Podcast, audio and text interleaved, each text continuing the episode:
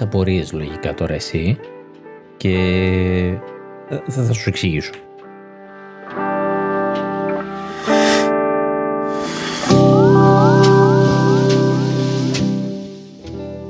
Λογικά μια απορία είναι πού χάθηκα ρε παιδί μου και αν θα συνεχίσω την οποία μου εκφράσατε κάποιοι γιατί δεν τις κουβαλίτσες εσείς όσο κάνω το επεισόδιο δεν μιλάει κανένας, δεν παίρνω κανένα feedback. Άμα εξαφανιστώ είναι στο θα βγάλεις επεισόδιο. Πότε θα βγάλεις επεισόδιο.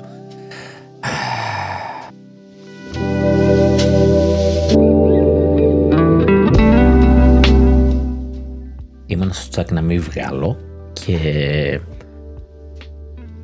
έτσι πρωτοποιείται, αλλά δεν είμαι σίγουρος ακόμα και θα σου πω γιατί.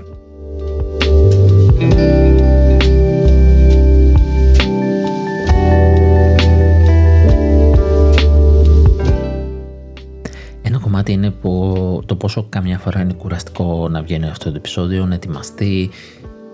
Φαντάσου δεν έχω σενάριο σε όλο αυτό έτσι, είναι χυμαδιό, αλλά φαντάσου να είχε.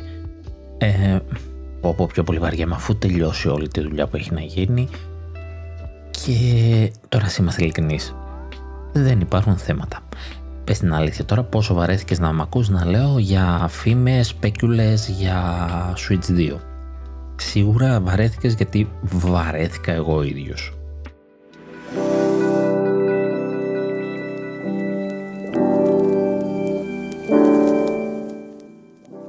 Βέβαια μέσα σε όλα αυτά προέκυψε και μια αλλαγή στη ζωή, στη δουλειά την οποία όμως δεν ήρθε και δεν ξέρω πότε θα έρθει. Πρακτικά, δηλαδή σε εφαρμογή. Ε, και όταν θα έρθει αυτή θα είναι πολύ δύσκολο να βγαίνει επεισόδιο. Αλλά Ούτως ή άλλως, τα επεισόδια είχαν αραιώσει σε δύο το μήνα.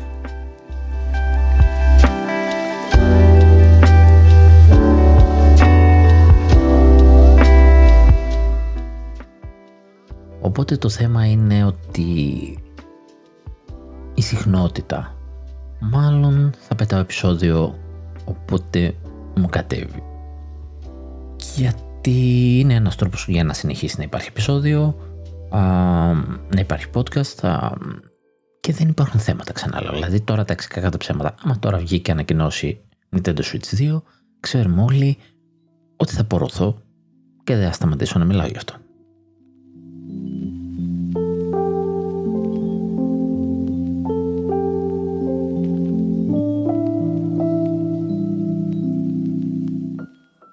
Είμαστε στο τέλος της γενιάς του Switch και αυτό φαίνεται σε μια γενιά, σε μια χρονιά μάλλον, ε, όχι και άσχημη.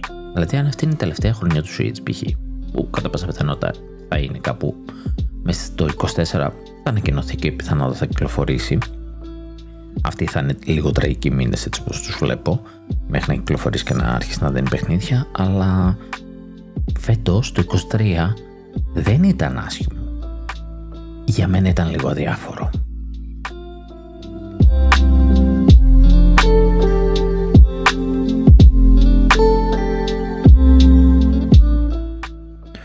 Οπότε κάπως έτσι έρχεται και μια προσωπική κούραση ε, από πολλές μερικές και κάπως έτσι ενώ έβγαζα το καλοκαίρι και ενώ υποτίθεται θα άφηνα μεγαλύτερο κενό α, το πότε θα βγάλω επεισόδιο το καλοκαίρι έκατσα και έβγαλα λόγω Game Awards ε, μετά σταμάτησα.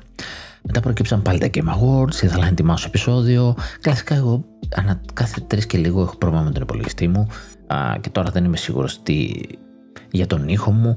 Α, μονίμως ένα πρόβλημα το οποίο επίσης με κουράζει πάρα πολύ, δηλαδή εκεί που τα έχεις όλα σεταρισμένα έτοιμα. Τσουπ κάτι sky, έχω φάει εδώ τώρα εγώ δύο-τρει ώρες να κάθομαι. Ε, δύο-τρει ώρες παίζει να με πάρει όλη τη διαδικασία, αλλά παρόλα αυτά έφαγα δύο-τρει ώρες απλά για να έχω ένα PC που θα καταγράψει.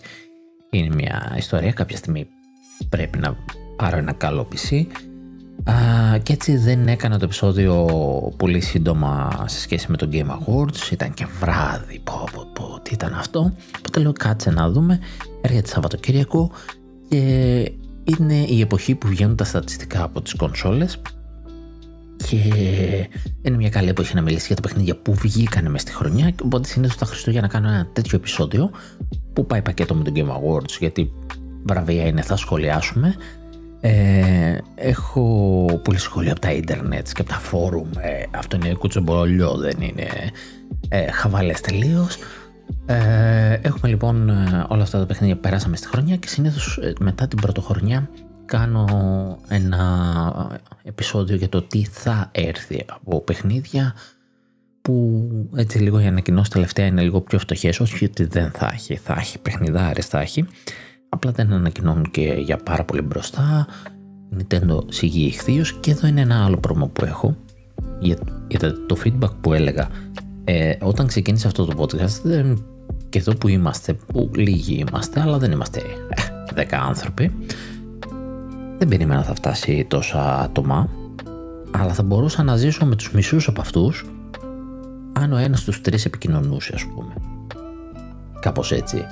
Ε, θα μπορούσα δηλαδή να λειτουργήσω με πολύ λιγότερα άτομα αν είχα πιο ενεργά άτομα. Ε, αλλά ξαναλέω, μόνο να εξαφανιστώ το τυπευτικά μήνυμα. Και το θέμα λοιπόν είναι ότι το podcast αυτό λέγεται Νιτεντιάτικο πρωινό. Και κακά τα ψέματα γιατί δεν βγαίνει με την Nintendo μόνο πλέον, τουλάχιστον σε αυτή τη χρονιά που μας πέρασε. Έχω βάλει και λίγα νέα από άλλες κονσόλες. Οπότε όταν έχω επεισόδιο με νέα από τις άλλες κονσόλες και δεν έχει μέσα Nintendo, είναι κάτι το ενδιαφέρον. Δηλαδή και τώρα που θα κάνω ένα απολογισμό της χρονιάς, είναι ένα μικρό κομμάτι Nintendo. Θα μου πεις και αυτό είναι μια συζήτηση, αλλά δεν μπορείς να την κάνεις κάθε εβδομάδα αυτή τη συζήτηση, έτσι δεν είναι για όλη την ώρα. Anyway, ε, έτσι λίγο να γκρινιάξω, γιατί καιρό είχα, να θα μπούμε μέσα για Game Awards. Θα τα πάρω λίγο εντάχει, γιατί σίγουρα θα έχετε βαρεθεί να τα ακούτε, θα τα έχετε δει αλλού. Θα κάνω απλά λίγο το προσωπικό μου σχολιασμό.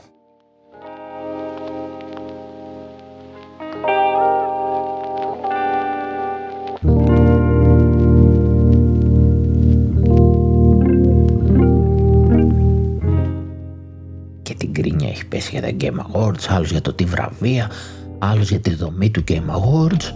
Ε, έχει δύο σκοπιές να το δεις.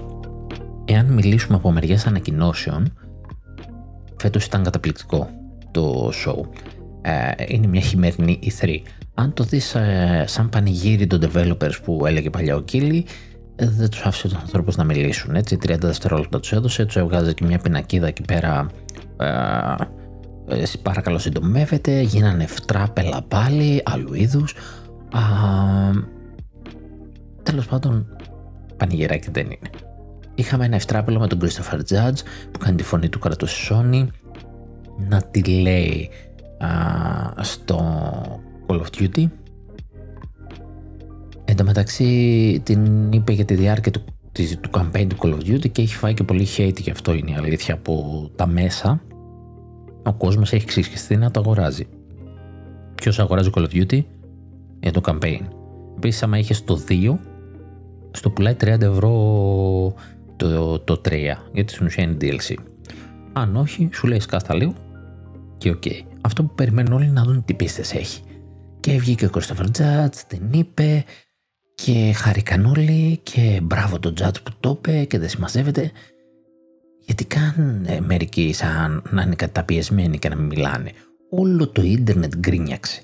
Βάλανε τεσσάρια στο campaign από μέσα τα οποία ξέρω εγώ βαθμολογήσαν βαθμολογούσαν το παιχνίδι ε, ένα οποιοδήποτε παιχνίδι αλλά στην ουσία είναι το multiplayer του. Οι παίκτες το πήρανε.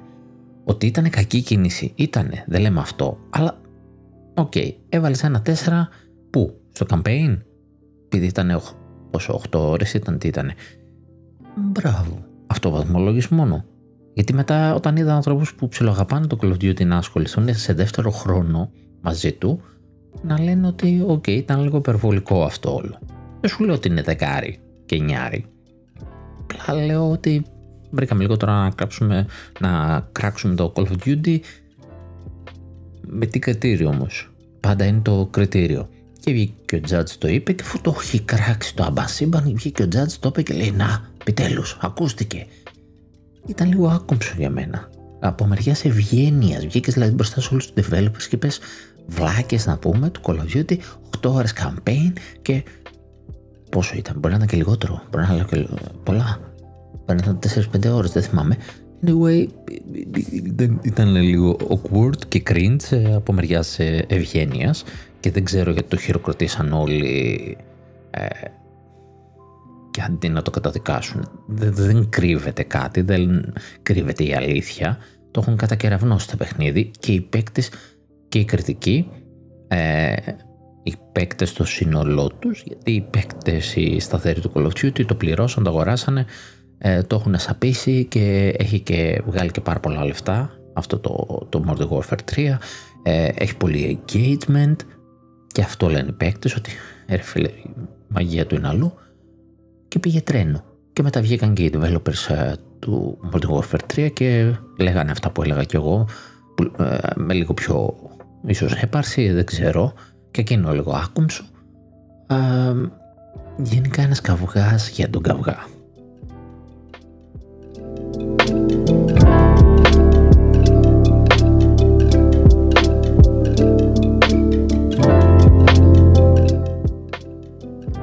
Βέβαια η μεγαλύτερη κριντζίλα του show είναι ότι όλοι είχαν από 30 δεύτερα όπως είπα πριν να μιλήσουν. Ακόμα και ο νικητής ε, του Game Awards ο οποίος μιλούσε για τους ανθρώπους οι οποίοι πέθαναν από COVID κατά την ανάπτυξη του παιχνιδιού και δεν τον άφησαν να μιλήσει. Επ' μουσική μιλάμε στα 30 δεύτερα.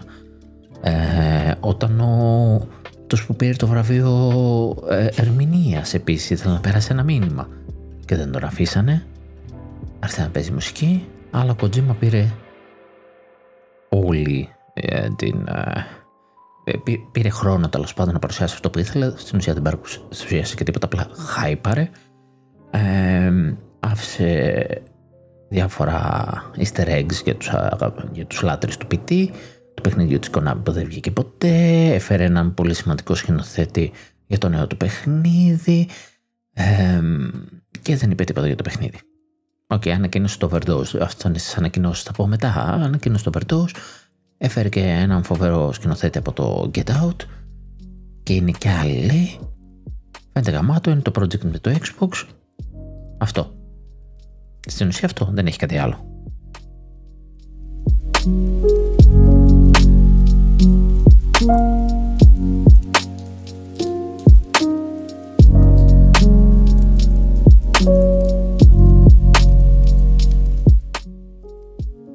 Λίγο εντάχει όμως τα βραβεία. Ε, και εδώ γκρίνια. Ε, πολλές γκρίνιες. Ε, αν και κατά κοινή ομολογία ήταν καλό event, νομίζω τα βραβεία ήταν ίσως από, τα, από τις χρονιές που μπορείς να διαφωνήσεις όσο λιγότερο γίνεται. Είχε όμως και κάτι περίεργα. Ε, αυτό που δεν βρήκα περίεργο και άκουσα πολλούς να το βρίσκουν είναι πως το Baldur's Gate βγήκε Game of the Year και στις περισσότερες κατηγορίες το έχει πάρει το Alan Wake. Και έχει νόημα. Follow me. Λοιπόν, Baldur's Gate πήρε Game of the Year. Πολύ ωραία. Α, πήρε ο ηθοποιός που κάνει τον Αστάριον, ο Neil Newborn, πήρε Best Performance. Πολύ ωραία. Το Player's Voice που είναι το βραβείο full από το κόσμο και δεν έχει καθόλου ποσοστό των κριτικών, πήρε το Baldur's Gate 3. Πολύ ωραία λες πήρε και Best Role Playing Game. Ναι, okay, είναι Game of the Year, πήρε και στην κατηγορία του. Πήρε και Multiplayer. Δεν είναι multiplayer. Μπορείς να παίξεις co-op online 4 άτομα. Ναι. Δεν είναι multiplayer. Άμα είναι έτσι οποιοδήποτε παιχνίδι έχει co-op πρέπει να το βάζουμε εκεί. Αλλά μάλλον θέλω να δώσουν ένα βραβείο παραπάνω. Και δεν είναι στο μόνο παιχνίδι που το κάνανε αυτό που το βάλανε έτσι ε, πλαγίω σε μια κατηγορία που δεν ανήκει κανονικά για να πάρει κάτι. Και τώρα πάμε στο Alan Wake. Alan Wake 2 πήρε Best Narrative. Ναι. Uh, Alan Wake 2 ε, πήρε το στούντιο για το Game Direction. Και τι άλλο πήρε; Πήρε, πήρε, πήρε και Art Direction. Νομίζω πήρε και κάτι στον ήχο. Δεν το βλέπω τώρα. Και λέει τώρα, πώς γίνεται λες αυτά, το Baldur's Gate 3 που στηρίχθηκε πάρα πολύ στο narrative, να μην τα έχει πάρει και να τα έχει πάρει το Alan Wake. Γιατί το Alan Wake έχει, λέει, μια υπέροχη ιστορία, πιο κλειστή, πιο γραμμική και στηρίζεται πάρα πολύ σε αυτά. Οπότε έχει το περιθώριο να τεντώσει το art το direction του και φυσικά να κάνει καλύτερο narrative. Το Baldur's Gate 3 στηρίζεται στο TNT και στηρίζεται στο ότι έχει πολλές επιλογές για narrative, πολλούς δρόμους. Στην ουσία το Baldur's Gate 3 είναι το πρώτο παιχνίδι από τα λίγα που πραγματικά μπορείς να, μπει, να πεις ότι είναι RPG. Εγώ και περισσότεροι, ακόμα χειρότερα από μένα, χρησιμοποιούμε λάθος, ε, με λάθος ε, τρόπο τον τίτλο RPG. Έτσι. Και πάντα είχα πρόβλημα με αυτόν τον όρο γιατί τυπικά λέγεται role playing game και με τη στενή έννοια του όρου όλα είναι role playing. Κάποιος έχει αποφασίσει να τρυπήσει αυτή την ώρα με σημεράκι που εγώ γράφω επεισόδιο. Θα το αντέξω. Ελπίζω ότι δεν ακούγεται. Λοιπόν, όλα τα παιχνίδια είναι role playing. Δηλαδή, παίρνεις το ρόλο ενός χαρακτήρα. Ναι, μετά όμως συνειδητοποιούμε ότι ε, αυτό έρχεται από το D&D, από, το, από τα tabletop role playing. Ε, άρα role playing είναι οτιδήποτε φτιάχνεις χαρακτήρα και έχει ανάπτυξη. Όχι, πολλά action παιχνίδια έχουν τέτοια στοιχεία γιατί αλλιώς είναι βαρετό να είναι και το action. Και εκεί είναι που διαφωνούσα που πέρσι πήρε το role playing του Elden Ring. Έχει κάποια τέτοια στοιχεία, πολύ πιο ε, παραπάνω από άλλους τίτλους της, From Software, μπορείς να το βγάλεις όλο το παιχνίδι με skill τόσο απλά. Ήταν skill based, όχι stat based, έτσι. Ε, είναι ένας εύκολος τρόπος λίγο να διαχωρίσεις κάποια πράγματα. Το ένα έχει να κάνει με skill, το πόσο καλός είναι ο παίκτης σαν παίκτης, ενώ το άλλο έχει να κάνει με τα stat, τα στατιστικά σου, το πόσο δυνατός είναι ο χαρακτήρας σου. Όπου παλεύοντας δεξιά-αριστερά για έξυπη, τον δυναμώνεις. Role playing όμως, επειδή ακριβώς έρχεται το DD, σημαίνει να έχεις επιλογές, να έχεις πραγματικές επιλογές στο gameplay σου, ε, να αποφασίσεις τι θα κάνεις και τι δεν θα κάνεις και να εξελίσσει την ιστορία. Το οποίο είναι πάρα πολύ δύσκολο. Έχουν προσπαθήσει πολλά παιχνίδια να το κάνουν, το έχουν καταφέρει σε έναν βαθμό. Ε, αυτά συνήθως ε, τα πιο στενά κοντινά στο DD, όλα τα RPG video games πηγάζουν τα D&D έτσι. Κάθε φορά που άλλαζε κανόνες στο D&D και έφερνε νέους μηχανισμούς, το παίρναν και τα RPG στις αρχές τους, στα σπραγανά τους. Όσο λοιπόν πιο πιστό στο tabletop RPG, τα λέμε CRPG. Ένας άλλος όρος που δεν βγάζει νόημα γιατί σημαίνει computer RPG, γιατί συνήθως αυτά βολεύανε, ήταν πιθανό, εύκολο να γίνουν στα computer, όχι στις κονσόλες. Το οποίο επίσης δεν βγάζει νόημα γιατί πλέον αυτό το είδος αναπτύσσεται. Ε, Συνήθως τα λέμε RPG strategy, RPG. Ε, Τέλος πάντων, μπερδεύεται εκεί. CRPG δεν τα λέμε. Υπάρχουν πάρα πολλά παιχνίδια σε αυτό το στυλ. Ε, όπως υπάρχει το Pathfinder που είναι το αντίστοιχο του D&D της Paizo. Ε, τα παλιά τα πάντως υπάρχουν διαθέσιμα, το Solasta, υπάρχουν τέτοια παιχνίδια. Δεν έχουν αυτή την έγκλη. Γιατί, γιατί δεν είχαν το production. Οπότε τι σου λέει; Ε, ε, και διαφωνούν και κάποιοι με τον Game of the Year σου λέει το Baldur's Gate έκανε κάτι καινούριο δεν έκανε κάτι καινούριο με την, με την πρωτοτυπία. Έκανε ένα πολύ καλό σύστημα. Η ιστορία έχει πάρα πολλές διακλαδώσεις που πραγματικά μπορείς να το παίξεις πολλές φορές και να έχεις επιλογές. Και να έχεις ουσιαστικές και να γουστάρεις. Αλλά αυτό που έκανε είναι ότι εκμυδένισε το κείμενο που έχεις να διαβάσεις. Γιατί αυτά τα παιχνίδια είναι συνήθως heavy text. Έχει και λίγο voice acting στα νεότερα, αλλά ρε παιδί μου είναι heavy text. Πρέπει να κάτσει να διαβάσεις. Δηλαδή η εταιρεία που έβγαλε το Pathfinder, η Allcat, το studio μάλλον, όχι η εταιρεία, έβγαλε τώρα ένα παιχνίδι επίπεδου Baldur's Gate 3 στον κόσμο του Warhammer, αλλά δεν έχει voice acting. Είναι full text. Άμα έχεις όρεξη να κάτσεις να διαβάσεις, είναι πάρα πολύ ωραίο. Οι, οι μηχανισμοί του το, έχει παντού μάχες, εν τω μεταξύ. Έτσι. Διάβασμα και μάχες. Αυτό είναι. Παίζει να μην έχει να κάνεις ε, τύπου εδώ θα κάνω ένα intelligence check να ψάξω κάτι ή δεν συμμαζεύεται. Ε, μάχες, μάχες, μάχες και το σύστημά του είναι βαθύ. Έχει επιλογές πολλές για να αναπτύξει το χαρακτήρα σου. Είναι ευχάριστο όπως το Baldur's Gate 3. Όχι, γιατί το Baldur's Gate 3 είχε τους σταθερούς χαρακτήρες που είχες για companion, αυτούς 5, 6, 7 πώς είναι, ε, πλέον παραπάνω γιατί κάνα δυο που μπορούσες να πάρεις, κάνα δυο κακοί είναι, μπορούσες να πάρεις έπρεπε σε συγκεκριμένο δρόμο της ιστορίας να τους πάρεις, να κάνεις συγκεκριμένα πράγματα και τώρα το έχουν πιο εύκολο να μπορείς να τους ε, πάρεις την ομάδα σου. Και ήταν συγκεκριμένοι χαρακτήρες πολύ καλοδουλεμένοι voice acting, πέρα από το voice acting είχαν βάλει και την κίνηση είχαν κίνηση χαρακτήρες, δηλαδή μιλούσε αστάριον και είχαν καταγράψει τις κινήσεις του ηθοποιού και τις περάσαν στο παιχνίδι, δεν ήταν στατικός Οπότε όλο το παιχνίδι δεν ήταν cutscenes και επιλογές. Ήταν πιο ζωντανό. Έκανε ένα φοβερό production. Αυτό δούλεψε. Είναι πρωτότυπο; Όχι. Έθεσε όμως ένα μέτρο σύγκρισης για τα επόμενα. Για κάτσε τώρα παίξε CRPG που δεν έχει την ποιότητα του Baldur's Gate. Okay. Έθεσε ένα στάνταρ λοιπόν. Οπότε αξίζει να είναι Game of the Year πάνω από το Alan Wake. Αξίζει, αν και το Alan Wake ήταν καταπληκτικό. Αξίζει. Το Alan Wake ήταν πιο γραμμικό, είχε φοβερά πράγματα μέσα. Επειδή ήταν πιο γραμμικό, μπορούσε να είναι πιο narrative.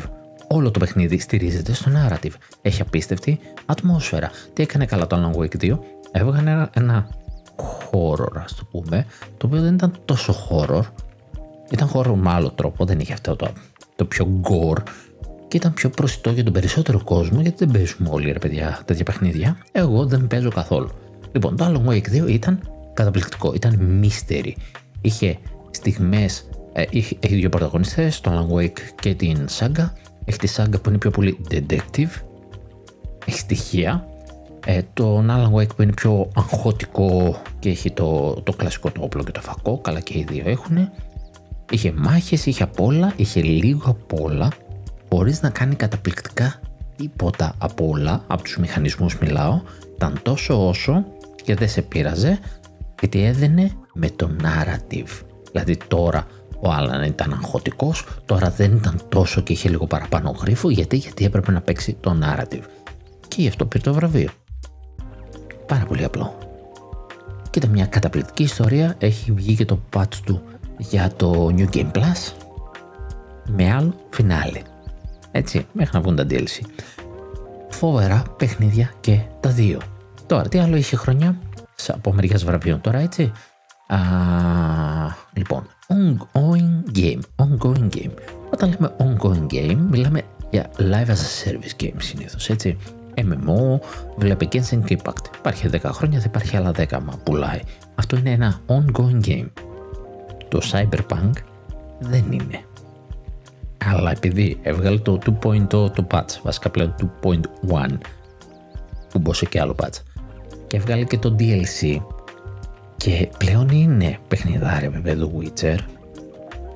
Σου λέει στη χρονιά του δεν βραβεύτηκε γιατί βγήκε με τα χάλια που βγήκε. Και το έβαλε στο ongoing ότι και καλά συνέχισε και το δούλεψε. Δεν βγάζει πολύ νόημα αυτό. Θέλω να δώσω ένα βραβείο στο Cyberpunk. Βέβαια του δώσαν και για το DLC αλλά okay. Έχουμε Best Adaptation, το Last of Us που έκανε τώρα όντως. Βέβαια το Mario Movie έχει βγάλει απίστευτα λεφτά. Α, αλλά δεν μπορώ να πω ότι δεν το περίμενα, να το παίξουμε λίγο πιο σοβαροί. Last of Us. Βασικά κάτι πρέπει να πάρει και Sony γιατί δεν πήρε τίποτα. Νομίζω είναι το μόνο της. Ή άλλο ένα. Α, Sea of Stars.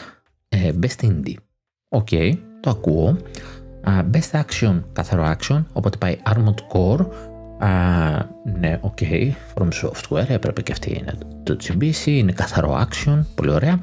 Best Anticipated Game Final Fantasy VII το Rebirth, λογικό μου ακούγεται. Τώρα e-sport και ιστορίες δεν ξέρω, τώρα αφήστε με ήσυχο. Πάμε Family, που είναι το σπιτάκι μας και Super Mario Bros. Wonder. Χαμούλη στο Wonder ήταν και στο, σε, για, η έκτη επιλογή για το βραβείο της χρονιάς, που δεν το ακούω και πολύ. Παρ' όλα αυτά πήρε στο Family, okay. και τι άλλο πήρε; Είναι και άλλα, δεν τα βλέπω όλα τώρα. Γιατί δεν τα βλέπω όλα; Ε, πήρε στο. Πήρε το Zelda, το Tears of the Kingdom, ε, το Action Adventure. Ε, και ήταν το μόνο που σήκωσε ο, το Zelda. και, και, και Pikmin. Αν θυμάμαι καλά, σε τι στο Strategy. Το οποίο και το Pikmin ήταν καταπληκτικό. Το άξιζε. Uh, αυτά ήταν τα βράδια της Nintendo. Εδώ τώρα βλέπεις ότι η Nintendo δεν έχει και πολύ να πάρει. Πολλοί λέγανε, ε, άμα θα πάρει το Zelda θα πάρει χαριστικά και... Να, αυτό βλέπουμε ότι δεν παίρνει το Zelda βραβεία γιατί λέγεται Zelda. Και εντάξει, ήταν υπέροχο, είναι υπέροχο. Δεν μπορούσε να πάρει το Game of the Year. Δεν μπορούσε. Ε, έκανε και αυτό κάτι καινούριο, έκανε κάτι ωραίο. Δεν ήταν αρκετό. Η, η χρονιά ήταν τόσο σκληρή που σχεδόν οποιοδήποτε από τα προτινόμενα για το παιχνίδι της χρονιάς σε μια άλλη χρονιά θα κέρδιζε. Δηλαδή από τα έξι, τουλάχιστον τα τέσσερα ήταν top. Ε, πολύ εύκολα πέραν και the Year. Για το Baldur's Gate είπα, για το Alan Wake 2 είπα. Μετά ήταν επιλογή το Marvel Spider-Man 2. Α, εδώ πολλές διαφωνίες. Λοιπόν, εδώ γκρινιάξανε πάρα πολύ γιατί λέει δεν κέρδισε. Πρέπει να είσαι πολύ σονάκι και να παίζεις μόνο τα αποκλειστικά για να το πεις αυτό το πράγμα. Ήταν 20 ώρες παιχνίδι. Το μισό παιχνίδι ήταν κακογραμμένο. Το δεύτερο μισό ήταν υπέροχο και πάλι προς το τέλος ε, η τελική μάχη μου θυμίζει λίγο να εντύλα πώς ήταν τα bosses για να κρατάνε παραπάνω ώρα. Παρ' όλα αυτά το δεύτερο μισό το απόλαυσα πάρα πολύ. Το πρώτο ήταν γενικότερα κάποιες επιλογές που είχε που έκανε κάποια πράγματα που επανέλαβε απορώ λίγο με την Insomniac η οποία έχει γίνει εργοστάσιο και πετάει παιχνίδια και φαίνεται γιατί αυτό δεν ήταν παιχνίδι, ήταν DLC. Τεχνικά ήταν υπέροχο. Δεν το ζητώ, ίσως από τα καλύτερα next gen παιχνίδια που μπορείτε να παίξετε. Αυτό και το Horizon ε, το καινούριο, το Forbidden. Ε, αλλά μέχρι εκεί. Το οποίο πήρε 7 υποψηφιότητες και 0 βραβεία. Για να καταλάβετε. Και εξού το κλάμα. Uh, είχαμε Resident Evil 4 το οποίο είναι remake και πρέπει να λίγο να συζητήσουμε. Τα remake πρέπει να μπαίνουν. Αν το πάρεις σαν παιχνίδι, ναι, ήταν πολύ ωραίο. Ε, κλασική Capcom που έφερε remake παλιού παιχνιδιού και του άλλαξε τα φώτα και έγινε πάρα πολύ ωραίο. Είναι καλό ε, να να παραδειγματιστούμε στο πώς γίνονται τα σωστά remake. Το Resident Evil 4 είναι από αυτό. Ίσως θα πρέπει να υπάρχει και κατηγορία πλέον remake γιατί φέτος μπορούσε να βγάλει εύκολα εξάδα για τα remake. Α, ήταν υπέροχο. Και ήταν μετά το Zelda και το Mario Bros. Το Mario Bros επίσης δεν τα ακούω για Game of the Year. Πολύ ωραία, πολύ φρέσκο, νέα οπτική στο platforming ε, Game of the Year δεν θα μπορούσε, δεν το βλέπω σαν υποψήφιο. Δεν τα ακούω. Αλλά okay, ό,τι πείτε. Εγώ μαζί σας.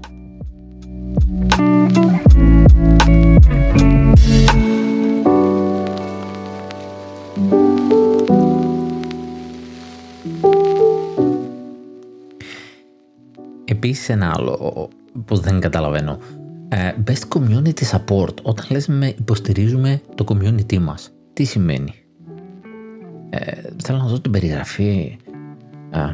Ε, τι είναι το Best Community Support; Δηλαδή έχεις μέσα No Man's Sky, το οποίο έχει support με την έννοια ότι φέρνει πολλά DLC δωρεάν. Και αυτό όταν βγήκε, βγήκε με προβλήματα. Final Fantasy 14, Destiny 2, Παναγία μου, Cyberpunk, Cyberpunk Community Support και το πήρε το Baldur's Gate 3. Εκεί γκρινιάξαν κάποιο ε, βγαίνει και λέει καλά, λέει, άλλοι πληρώσαν 60 ευρώ, λέει, πήραν μισό παιχνίδι και αν εννοεί τη σχέση με το community, το Baldur's Gate 3 ταξίζει. Έχει βγει σε early access και το πρώτο act και πραγματικά το πώς είναι τώρα στο παιχνίδι το διαμορφώσαν οι παίκτες με το feedback τους. Αν εννοεί αυτό, 1000%. Τώρα αυτός που γύρισε και είπε ότι πλήρωσαν 60 ευρώ και δεν καταλαβαίνει τι είναι το early access και ότι μετά όταν βγήκε το παιχνίδι ολόκληρο το πήραν ολόκληρο ε, OK, okay, δεν ξέρω τι άλλα κουλά θα διαβάσω στο ίντερνετ. Uh, best debut indie game το Cocoon, Best Mobile το Honkai, VR το Village, OK. Okay. Uh, αναμενόμενα τα υπόλοιπα δεν είναι τόσο φοβερό. Αναμενόμενο ξαναλέω δεν είναι ότι ακούω τρυπάνι εγώ αυτή τη στιγμή.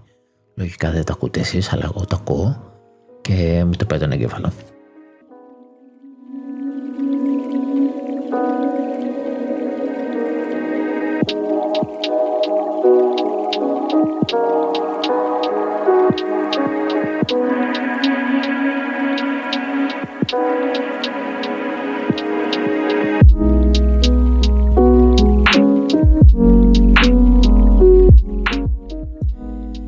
Τελευταία πάνω κάτω τα βραβεία, δεν θα πω κάτι παραπάνω, θα πάω λίγο στι ανακοινωσούλες. Είχε πολύ ωραίες δυνατές ανακοινώσεις. Ε, βέβαια, είχε κάνει μια τσακαλιά ο Κίλι που ξεκίνησε το pre-show το οποίο okay, πάντα έχει pre-show και έχει μια και κοπελίτσα που τα παρουσιάζει όπου έδινε πολύ ωραίες legit ε, ανακοινώσεις ό,τι μου άρεσε ήταν κυρίως εκεί πέρα πήγα να δω λέει, το main event και ψάχνα γιατί την άλλη μέρα το πρωί ξύπνησα, είδα τι ανακοινώθηκε και λέω ωραία το μεσημεράκι θα κάτσω να δω όλο το event, πηδάω το pre-game show πάω στο main, τελειώνει και λέω εσύ είναι 10 παιχνιδάρες που περίμενα να δω το trailer τους και δεν το είχα δει. Έκατσα να δω τα τρέιλερ μέσω βλέποντας όλο το event δηλαδή και τα βραβεία παρότι ήξερα σε τίτλους. Και παίρνω χαμπάρι ότι είναι στο pre-show όπου μισή ώρα η άλλη έδινε ψυχούλα και βγαίνει ο άλλος και λέει ας ξεκινήσει η βραδιά ας δώσουμε το πρώτο μας βραβείο και είναι η άλλη έχει δώσει τα μισά βραβεία και έχει βγάλει 10 βαρβάτες για μένα ανακοινώσεις δεν καταλαβαίνω τι κάνει και στη δομή του. Anyway, στο φινάλε έδωσε το, το καλύτερο όλων και δεν είναι άλλο από το Master Hunter Wilds. Έτσι λέγεται το νέο Master Hunter. Έρχεται το 15 το 25 και το 15 ε, και είναι το μόνο πράγμα που με χάλασε. Ότι είναι για το 25. Φέρ το τώρα! Έχει ήδη ένα Master Hunter ε, το World το οποίο πήγε πάρα πολύ καλά στην εποχή του και πραγματικά θεωρώ αδικία που δεν το ενημέρωσε από μεριά γραφικών. Κάποια συστήματα τα άλλαξε σύμφωνα με το Rise και το κάνει πολύ πιο προσιτό, γιατί στην αρχή για μένα είχε προβλήματα το World, το πώ ήταν δομημένο και δεν ήταν και πολύ φιλικό για το solo. Και έτσι εγώ δεν το είχα εκτιμήσει τότε. Μετά βγήκε το Master Hunter Rise, το οποίο ήταν καταπληκτικό στο Switch. Όταν βγήκε στις κονσόλες έφαγε σνόμπαρισμα. Ε, εντάξει. Εν μέρη καταλαβαίνω με το σκεπτικό ότι ε, βγήκε για το Switch ότι τα χρώματά του, η παλέτα του ήταν λίγο πιο καρτονίστικα από το ρεαλικό του, ρεαλιστικό του World αλλά πήγε και μου το έβγαλε ε, ένα χρόνο μετά, ένα μισή πόσο, εντάξει, okay, υπήρχε αποκλειστικότητα, δεν είχε cross-save, cross-play. Είναι έτσι 2022-2023, παιδιά, δηλαδή έλεος. Το, το cross-progression για μένα θα πρέπει να είναι default για να μην πω το crossplay. Δηλαδή, αν εγώ αγοράσω το Master Hunter στο Switch και το αγοράσω και στο PlayStation, ξέρω εγώ, διαφορετικό save, θα παίξω από την αρχή. Γιατί δηλαδή, όταν εγώ είχα ήδη 100 ώρες στο Switch, να μην μπορώ είτε τα αγόρασα είτε υπήρχε μέσα στο Game Pass, να πω ότι, OK, τώρα θα το παίξω 4K 60, γιατί 60 FPS δεν έχει το Switch, και θα συνεχίζω το χαρακτήρα μου. Όχι, δεν μπορούσα εκνευριστικότατο. Οπότε, εφόσον δεν έκανε update το World, το οποίο το World πήγε και το φτιάξε από μεριά matchmaking ε, και το πήγε προς το Rise. Το Rise, έχω ξαναπεί, είναι ένας ιδιαίτερος τίτλος στον κόσμο του Master Hunter, αλλά μου άρεσε πάρα πολύ, ήταν τόσο όσο για μένα, δεν σε μπούκωνε όπως το World. Λοιπόν, έχουμε λοιπόν ένα World με γαμάτα γραφικά, αλλά δεν έχει πάρει next gen update. Έχουμε ένα Monster Hunter Rise γαμάτος σε μηχανισμούς, αλλά έχει μείνει στο Switch να βασιλεύει και στα άλλα όχι και τόσο, οπότε έχουμε μείνει λίγο πεινασμένοι και θέλαμε να παίξουμε ένα ωραίο co-op. Και πάει και μας λέει Monster Hunter Wilds σε PC, PlayStation 5, Xbox Series, μόνο Next Gen. Μην είναι και κανένα Switch 2, θα δούμε, αλλά OK, okay, μόνο Next Gen. Και λες, εδώ είμαστε. Θα παίξουμε co-op. Και μας λέει ότι είναι για το 25. Γι' αυτό λέω, είναι το μόνο που με χάλασε. Έδειξε ένα σύντομο ε, ένα, μια γρήγορη ματιά, ένα μισή λεπτάκι, έμοιαζε πολύ western φάση, πολύ forbidden west, ε, ρήμους και τέτοια. Ε, εντάξει, κάποια πράγματα δεν αλλάζουν στο Master Hunter, τέρατα και τα λοιπά, δεν το ζητάμε. Αν βγει, δηλαδή σκέψου πως ήταν το World, αυτό το δούμε σε μηχανή για Next Gen, που η μηχανή τους είναι πολύ ωραία, του Resident Evil και αυτό το δούμε και με μηχανισμούς Rise, υποστήριξη όπω το Rise, το οποίο δεν σταμάτησε. Κάθε μήνα κάτι έδινε. Ένα καινούριο τέρας π.χ. να βαρέσεις. Έδινε όλη την ώρα. Αν αυτό το πράγμα το κάνει, θα το κάνει Capcom και στο Wilds, το 25 με χάνεται. Με χάνεται. Απλά θέλω να μπορώ να έχω την επιλογή να βγαίνει και solo. Γιατί στο World να πας να φας ένα τέρας solo ήθελες 40 με 50 λεπτά Στο Rise ήθελες 15 με 20. Οκ. Αυτά δεν τα κουμπάτε στο Rise. Γι' αυτό λέω το Rise ήταν καταπληκτικό, ήταν πανεύκολο να μπεις να παίξεις με άλλους, ήταν γρήγορο, άμεσο. Ε, μόνος σου επίσης έβγαινε, το μισό κιόλας ήταν στηριγμένο στο solo και το άλλο μισό στο multiplayer.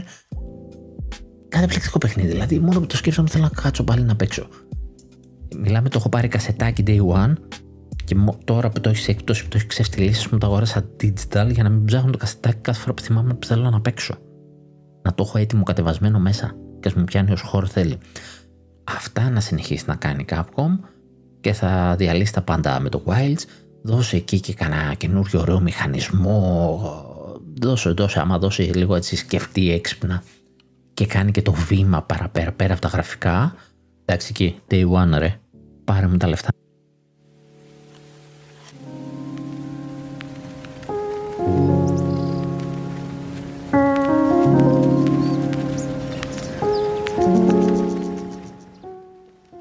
Μετά η μεγάλη ανακοίνωση ήταν ο Kojima που είπα, α, κάτι σαν σε ταινία, σαν σε παιχνίδι, τρόμου φαίνεται, δεν έδειξε πολλά, δεν θα ασχοληθώ περαιτέρω.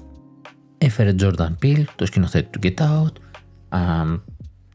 OK, okay, ε, άλλοι το φοβούνται, άλλοι το χαίρονται. Εγώ πιστεύω θα είναι κάτι καλό. Είναι το παιχνίδι που είχε ανακοινώσει τότε με τα Xbox Studios α, που θα χρησιμοποιεί τις cloud service του θα είναι κάτι περίεργο, πρωτότυπο και ελπίζω να είναι κάτι που θα πιάσει. Θα το δούμε. Μας έφαγε την ψυχούλα λίγο Kojima μισή ώρα στη σκηνή. Ε, πάμε παρακάτω. God of War Ragnarok έβγαλε ένα DLC, δωρεάν DLC. Ε, δεν ξέρω γιατί το ονομάζει έτσι, ίσως γιατί είναι ένα διαφορετικό mode να παίξεις. Ε, λέγεται Valhalla, τι πρωτότυπο επίσης, μετά το Ragnarok, το Valhalla. Ανάποδα θα πρέπει να είναι, αλλά OK. Okay. Ε, το οποίο είναι roguelite και έχει κυκλοφορήσει ήδη. Παίρνεις τον κράτο, μπαίνει σε μάχες τύπου roguelite. Ξέρετε αυτό που σκοτώνεις, σκοτώνεις και αν σκοτωθείς, ξαναπάμε την αρχή και αναβαθμίζεις κουλουπού κουλουπού.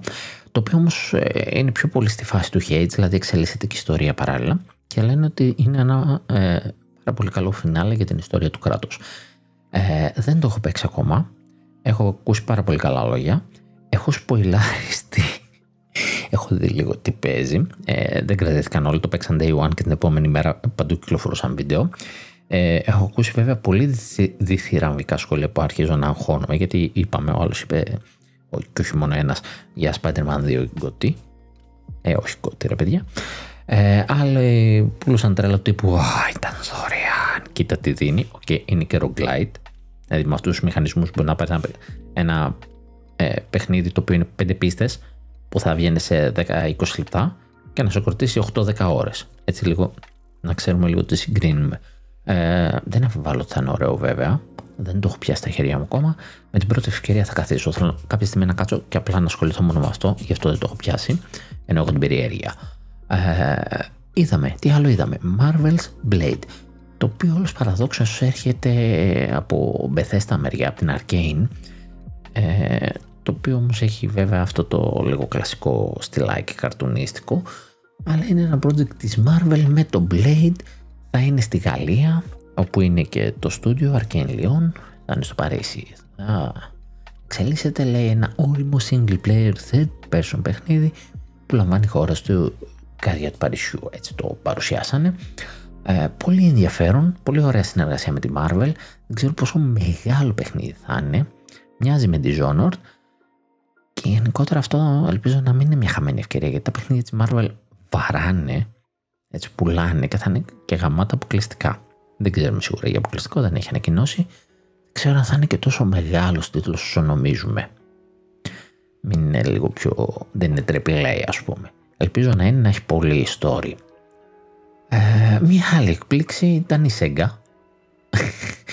δεν ξέρω τι φάση. Και εκεί είπε: Έχουμε πέντε νέα παιχνίδια σε εξέλιξη uh, Jet Set Radio, Shinobi, Golden Axe, Street of Rage και Crazy Taxi. Και αυτά είναι τα πέντε που μας έδειξε. Είναι και άλλα. Δεν έχει ημερομηνίες πληροφορίες, μας λέει ότι αυτά τα παιχνίδια θα τα φέρει και δεν μας λέει για ε, ε, remake ας πούμε, αλλά μάλλον καινούριους τίτλους.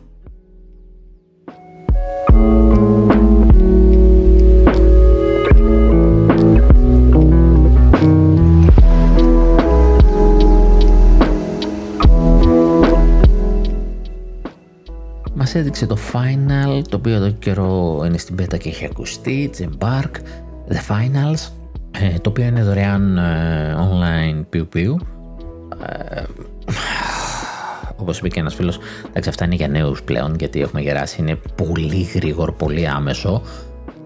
Ε, δεν είναι άσχημο, αλλά είναι πολύ γρήγορα. Πέφτει βρωμόξυλο. Α, οπότε έχετε το νου σας. Πολύ ωραία ανακοίνωση ήταν το Light No Fire που είναι από τους δημιουργούς του No Man's Sky το οποίο μέχρι τώρα είχαμε κόσμους που πήγαινε στο διάστημα. Το Light No Fire θα είναι στη γη και θα είναι open world και θα είναι τύπου ε, ένα προς ένα. Δηλαδή θα προχωράς και οι αποστάσεις θα είναι σχεδόν ρεαλιστικές και όλο αυτό θα είναι pre-generated ε, ο κόσμος που θα πρέπει να ανακαλύψεις και μας δείχνει ότι μπορείς να φτιάξεις κτίρια, να καβαλήσεις δρακούς, να συνεργαστείς με άλλους παίκτες, να έχει online multiplayer. Πολύ φιλόδοξο. Α, βγήκαν την επόμενη μέρα και του στείλεγανε λίγο τον στη Hello Games του τύπου ε, μας τα πάτε και το No Man's Sky αυτά και δεν ψηθήκαμε, δεν μας τα αυτά. Ε, λέει ο τύπος, ε, όχι λέει το έχουμε πάρει το μάθημά μας, μην αγχώνεστε. Δεν θα είναι η ίδια φάση. Βέβαια δεν μας είπε και για πότε είναι και πόσο καιρό το δουλεύουν ήδη. Οπότε, ναι, ούτε αυτό έχει ημερομηνία. Ε, όπως και το Marvel, το Blade, το οποίο δεν έχει ημερομηνία, αλλά μάθαμε ότι δουλεύεται ήδη δύο χρόνια. Έδωσε και κάποιες εικόνες. OK. Okay. Ε, δύο DLC για το Final Fantasy 16. Δεν ξέρω γιατί. Δεν ξέρω γιατί συνεχίζει αυτό το παιχνίδι. Ε, πήγα, ε, πήρα το DLC. Ε, κυκλοφορεί ήδη το πρώτο έτσι. Το δεύτερο θα βγει την άνοιξη και είναι απλά μια ιστορία, ένα κεφάλαιο το οποίο συμβαίνει πριν το φινάλε. Και λέω, όχι ρε γαμώτο, έπρεπε να έχω ψαχτεί πριν το πάρω, γιατί ήλπιζα, υπέθεσα ότι είναι μετά το φινάλε. Και λέω, οκ, η ιστορία δεν είναι τόσο καλογραμμένη, δεν ήταν τόσο πλούσια και το φινάλε ήταν λίγο κάπως και λέω, οκ, μπορεί μετά να έχουμε και άλλους εχθρούς σαν εκείνο το μεγάλο εχθρό που είχαμε και εκεί να, να, να μας δώσει παραπάνω πληροφορίες για τον κόσμο αυτό και όχι, αυτό συμβαίνει πριν το φινάλε του παιχνιδιού και είναι στην ουσία μια έξτρα μεγάλη αποστολή, ένα κεφάλαιο. Ξενέρα, δεν ξέρω γιατί, δεν ξέρω γιατί άρεσε τόσο πολύ αυτό το παιχνίδι.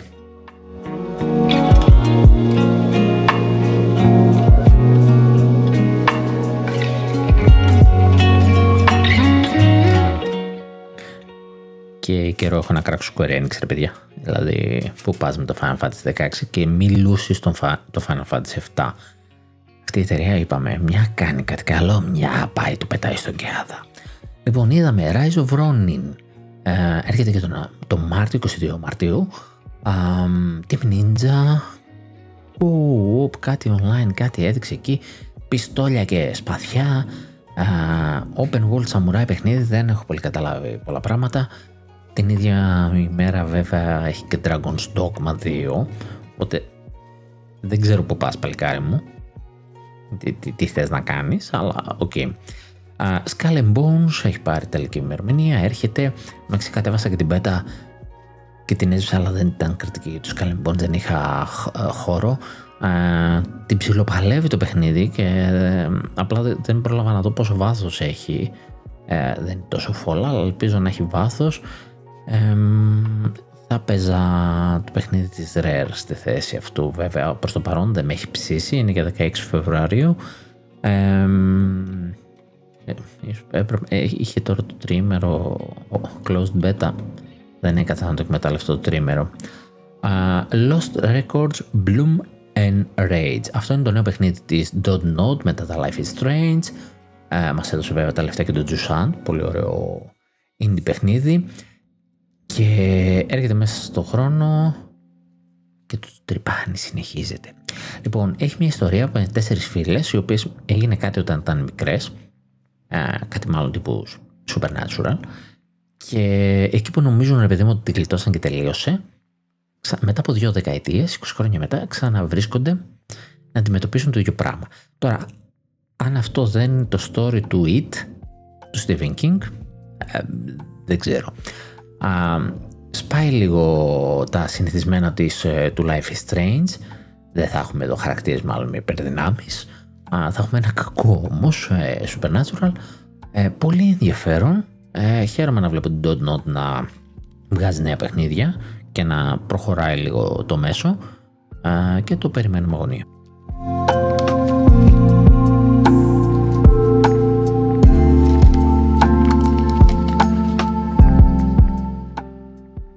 Αλλά αυτό που έσκασε πραγματικά μετά από πολύ καιρό είναι παιχνίδι Dragon Ball. Και εντάξει, θα μου πεις παιχνίδια Dragon Ball είχαμε, αλλά είναι συνέχεια των παλιών Budokai Tenkaichi. Το οποίο έχουμε να δούμε από PS2, αν θυμάμαι καλά το τελευταίο. Είναι το Dragon Ball Sparking Zero.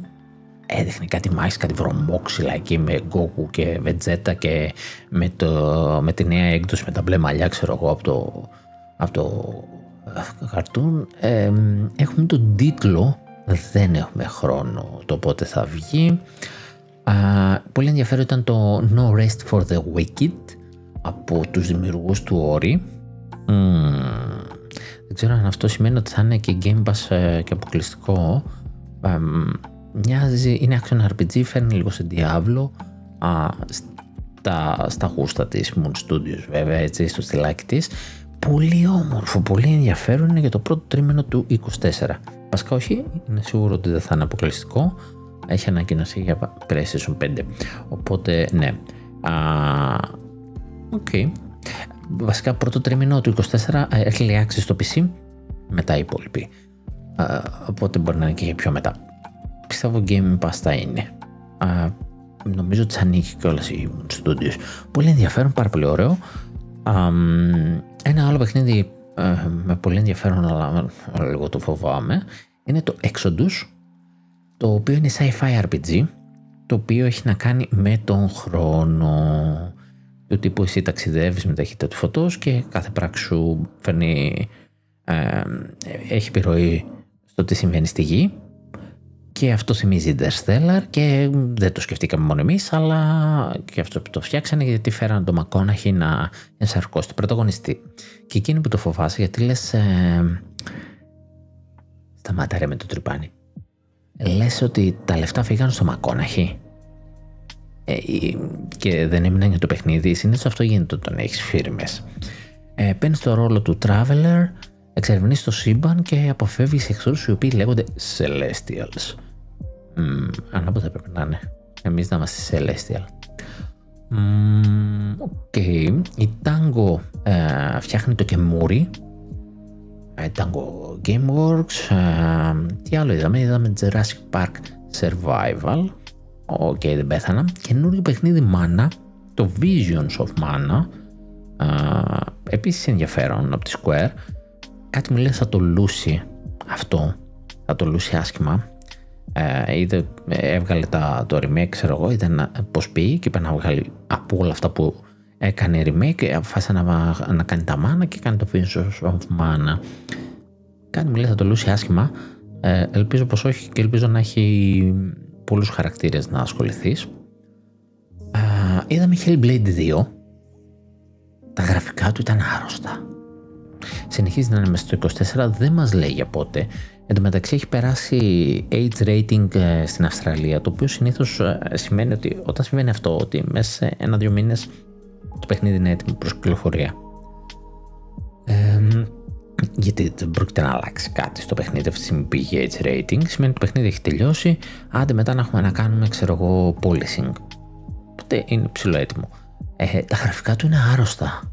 Είναι πολύ ρεαλιστικά. Ελπίζω να μείνει έτσι να είναι ρευστό τα, τα frames του. Ε, πάρα πολύ ωραίο.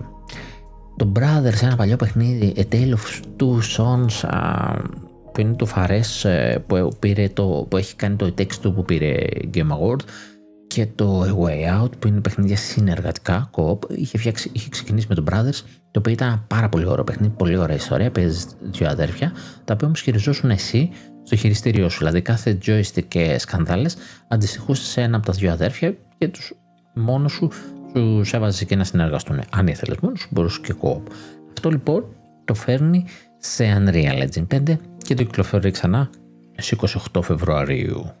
Πίσω να μην το έχει βάλει full price. Ήταν ωραίο αυτό με γραφικά. πολύ ωραίο παιχνίδι, μπορείς να το παίξεις και μόνος σου. Να αντιθέσει και με το e του, που δεν το έχω παίξει για αυτό το λόγο. Οπότε, ναι, πολύ ωραίο.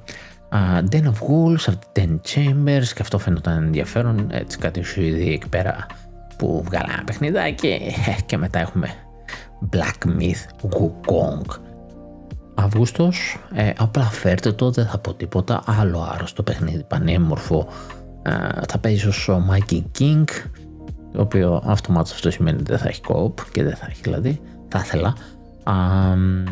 πολύ ενδιαφέρον τίτλος, ε, ε, το οποίο στην ουσία θα είναι το ταξίδι στην Ανατολή, το βιβλίο, μιλάει για το Mikey King και όλους αυτούς τους κινέζικους μύθους, ε, φέρτε το, φέρτε το γουστάρο άσχημα. Η EA θα φέρει ένα καινούριο μικρό παιχνιδάκι, το Tales of Kenzera Zao, το D-Side Scroller. Σε αυτά τα μικρά καλά τα πάει η EA, ε, όταν υποστηρίζει μικρές ομάδες ε, τύπου indie, βγαίνουν ε, με τη σφραγίδα της EA, αλλά δεν είναι δικιά της, είναι της Sergeant Studios.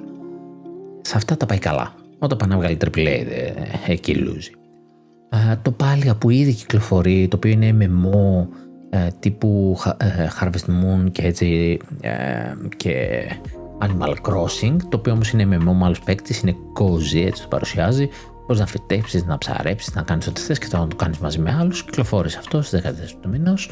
Ε, δωρεάν είναι, online είναι, στο Switch ε, προς το παρόν. Μόνο στο Switch. Προς το παρόν, ξαναλέω. Ε, αυτό που με έπεισε πολύ είναι το Rise of the ε, Golden Idol, ένα δεντεκτιβικό παιχνίδι το οποίο είναι η συνέχεια του Case of the Golden Idol, ε, το οποίο έρχεται μέσα στη χρονιά σε όλα τα παιχνίδια, σε όλες τις κονσόλες, με συγχωρείτε. Ε, δεν έχω παίξει ακόμα το προηγούμενο, το έχω πάρει, αλλά είναι έτσι πολύ detective και γουστάρο. As Dusk Falls αυτό ανακοινώθηκε για κάποιο λόγο για το PS5, δεν ξέρω τη φάση. Ήταν και στο Game Pass είναι. Um, τι άλλο ξεχώρισα. Ε, έχει διάφορα μικρά παιχνίδια. Όλα ήταν ψηλό ενδιαφέροντα. Ε, Space Marine 2. Αυτό ήταν τώρα για Δεκέμβρη και έφαγε delay και δεν ξέραμε για πόσο και μας είπε 9 Σεπτεμβρίου. Επίσης μια ψηλό πίκρα για μένα από τη Saber, αλλά απ' την άλλη επειδή το φοβόμουν και επειδή θέλω αυτό το Warhammer πρέπει να βγει ένα Warhammer που να μιλήσει στον κόσμο. Πώς μίλησε το Baldur's Gate σε κόσμο που δεν είχαν ιδέα από D&D έτσι κάπου πρέπει να βγει και κάτι καλό στο Warhammer. Ο Καβίλ θέλει να κάνει σειρά, που επίσης ελπίζουμε το ίδιο πράγμα. Ε, τα παιχνίδια στο Warhammer 40.000 είναι λίγο καλτήλα στο PC, το Space Marine 1 επίσης ήταν καλτήλα, δεν έκανε και το breakthrough το φοβερό. Ε, το 2 φωνάζει πάρα πολύ Gears, νομίζω έχει και κόσμο από το Gears. Και αν είναι να βγει γαμιστερό, ας καθυστερήσει όσο θέλει, ώστε να έρθει ο κόσμος ο οποίος δεν έχει σχέση με το Warhammer και να γουστάρει. Θα δει και το σπαθί αλυσοπρίωνο και πιστολίδι και θα γουστάρεις. Ε, και άλλα ωραία παιχνιδάκια, πολλά ωραία. Το Banishers θέλω να πω, το Ghost of Eden, τώρα αυτό είναι σχετικά κοντά. Ε, που είστε δύο τύποι που εξορκίζετε πνεύματα και ένας από τους δύο πεθαίνει και την κρατάς στην άλλη να νεκρή σαν πνεύμα δεν την εξορκίζεις και παίζεις το παιχνίδι σε αυτό το σκηνικό, έτσι πολύ εντριγκαδόρικο. Φαίνεται και ωραία παραγωγή. Αυτό τώρα κάπου είναι Φεβρουάριο, Μάρτιο, κοντά στο, στο Final Fantasy. Α, το Berserker, το Kazan, πολύ ωραίο. Βασικά, είχε, είχε πολύ ωραίες ανακοινώσεις, ακόμα και μικρές όπως το Harmonium, το Music, Musical ρε παιδιά. Oh. Τελευταία, πέρα που το voice acting έχει φύγει στο Θεό, μπαίνει το musical μέσα και πρέπει να έχω αναφέρει ότι το καλοκαίρι έπαιξα ε, ένα παιχνίδι το πώς το λέγανε που ήταν musical και ήταν με ε, ελληνική μυθολογία στο τώρα και τραγουδούσαν πρωταγωνίστρια ήταν μετασάρκωσε της Μούσας Καλλιόπης και τώρα βγαίνει το Harmonium που είναι ε, για ένα κοριτσάκι το οποίο είναι κοφό και παρόλα αυτά νιώθει τη μουσική παίζει, ξέρω εγώ, δείχνει να παίζει δράμες και να έχει βάλει πάνω κομφετή και να βλέπει τη μουσική και να μπορεί να παίξει. Και κάτι τέτοιο λέει θα κάνει ε, το παιχνίδι, θα είναι αυτή η αφήγηση, δηλαδή θα είναι η πρωταγωνίστρια κοφή, αυτό που θα κάνει σαν μηχανισμούς δονήσεις τέτοια για να αντιληφθεί τη μουσική, θα το ακούμε κι εμείς, θα το νιώθουμε κι εμείς στα χειριστήριά μας. Ε, έρχεται Game Pass αυτό. Τέλος πάντων, ένα πολύ ιδιαίτερο παιχνίδι. Ε, πάρα πολύ ωραίο. Το προτείνω, αφού θα είναι και Game Pass, όποιος έχει Game Pass δεν το συζητάμε. Ε, τι άλλο, Windblown ή Windblower, Windblown, το οποίο είναι από την ομάδα του Dead Cells, πάει Dead Cell, το Dead Cell ε, παρακάτω, η ομάδα βασικά. Ε, θα είναι co-op βέβαια πάλι, βασικά όχι πάλι, το Dead Cell δεν είναι, θα είναι co-op. Ε, έχει κάτι ωραίους καρτονίστικους χαρακτήρες οι οποίοι είναι από ζωάκια εμπνευσμένοι. Μάχη θα έχει, θα είναι πάλι roguelite, αυτό ήθελα να πω. θα είναι λέει ένα γρήγορο roguelite αυτό θέλει, αλλά θα έχει co-op. Στο co-op με κέρδισες. Γενικά λίγο το co-op τελευταία το έχουμε ξεχάσει. Ε, μας θυμίσαν πάλι το Suicide Squad ενώ θέλουμε να το ξεχάσουμε. Ε, είχε παραπάνω ανακοινώσεις από κάθε άλλη χρονιά και γενικότερα ήταν πολύ πλούσιος ανακοινώσεις. Αυτά που είπα πες να είναι τα μισά, απλά είπα τα πιο, τα πιο safe, έτσι, τα πιο ενδιαφέροντα και τα άλλα μπορεί να βγουν καλά. Ε, ένας χαμός λοιπόν στα Game Awards φέτος.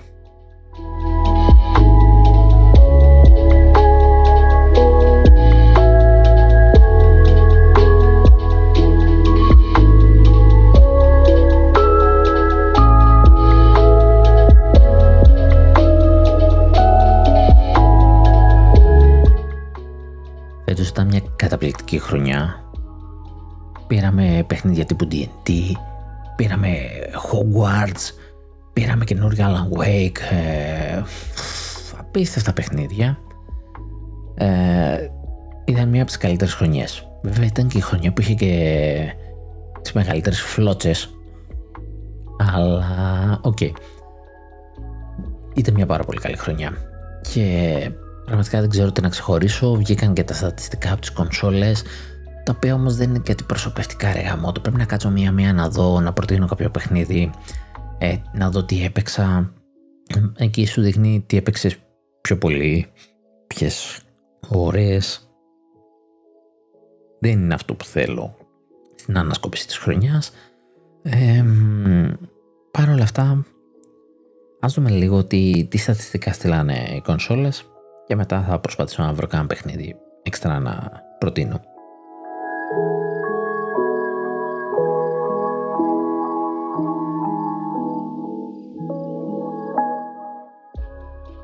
Ξεκινήσουμε την τεντάρα που αμ, ίσως έχω και τις λιγότερες ώρες, μάλλον τις λιγότερες καταγεγραμμένες ώρες για... Φέτος σου έλεγα ε, δεν έπαιξα τόσο, τελικά έπαιξα πιο πολύ από κάθε άλλη χρονιά. Του δώσα και κατάλαβε, καλά είπαμε έχει παιχνιδάρες. Ε, το Switch έχει λίγο παραμεληθεί είναι η αλήθεια. Έχω 360 ώρες. Βέβαια αυτές είναι από το προσωπικό μου account και δεν υπολογίζει τα παιχνίδια τα οποία έκανα review και είναι 5-10 παιχνίδια, θα είναι σίγουρα φέτος. Έκανα αρκετά review. Οπότε μπορεί να είναι και άλλες τόσες ώρες. είναι ένα θέμα αυτό. οπότε προσωπικά εγώ τι έπαιξα ε, στο, στο δικό μου account. Έχω 140 ώρες ε, Legend of Zelda. Είναι οι μισές κοντά ώρες από το σύνολο. Και άλλες 50 ώρες της Xenoblade Chronicles 1 που δεν είχα παίξει και το τελείωσα. Έπαιξα και το DLC. Ε, και τώρα το μόνο που χρωστάω είναι το Torna. Το DLC του 2. Το prequel δηλαδή στην ουσία του 2. Το DLC του 3 το τελείωσα. Βέβαια κάποια στιγμή ήθελα να τα κάνω όλα ένα New Game Plus και να γουστάρω. Ε, ναι. Και τρίτο παιχνίδι εδώ μου δείχνει το Fire Emblem Engage με 40 ώρες. Α, και μετά μου δείχνει ένα μήνες και δεν ξέρω γιατί ποιο λόγο το κάνει αυτό. ναι, και το Engage ωραίο παιχνίδι. Στο story χωλένει. Δεν, δεν, υπάρχει λόγος ύπαρξη για το story του. Οι μηχανισμοί του είναι πολύ πιο καλοί από άλλους, έχει έτσι ωραίους νεοτερισμούς. Συνεχίζω να γουστάρω το Three Houses περισσότερο.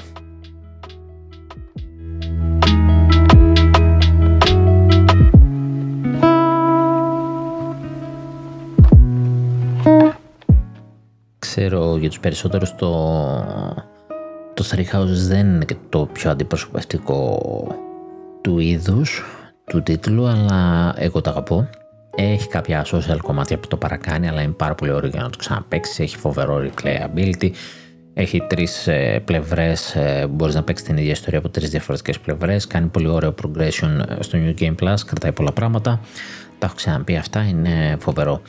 Α, τώρα, στο είδος που έχω παίξει, ε, μου βγάζει 39% action και 25% adventure.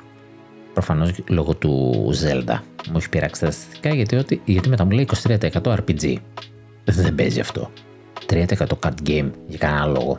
Α, μόνο. και μεγαλύτερος μήνας, καλύτερος μήνας ο Μάιος φυσικά γιατί βγήκε το Zelda.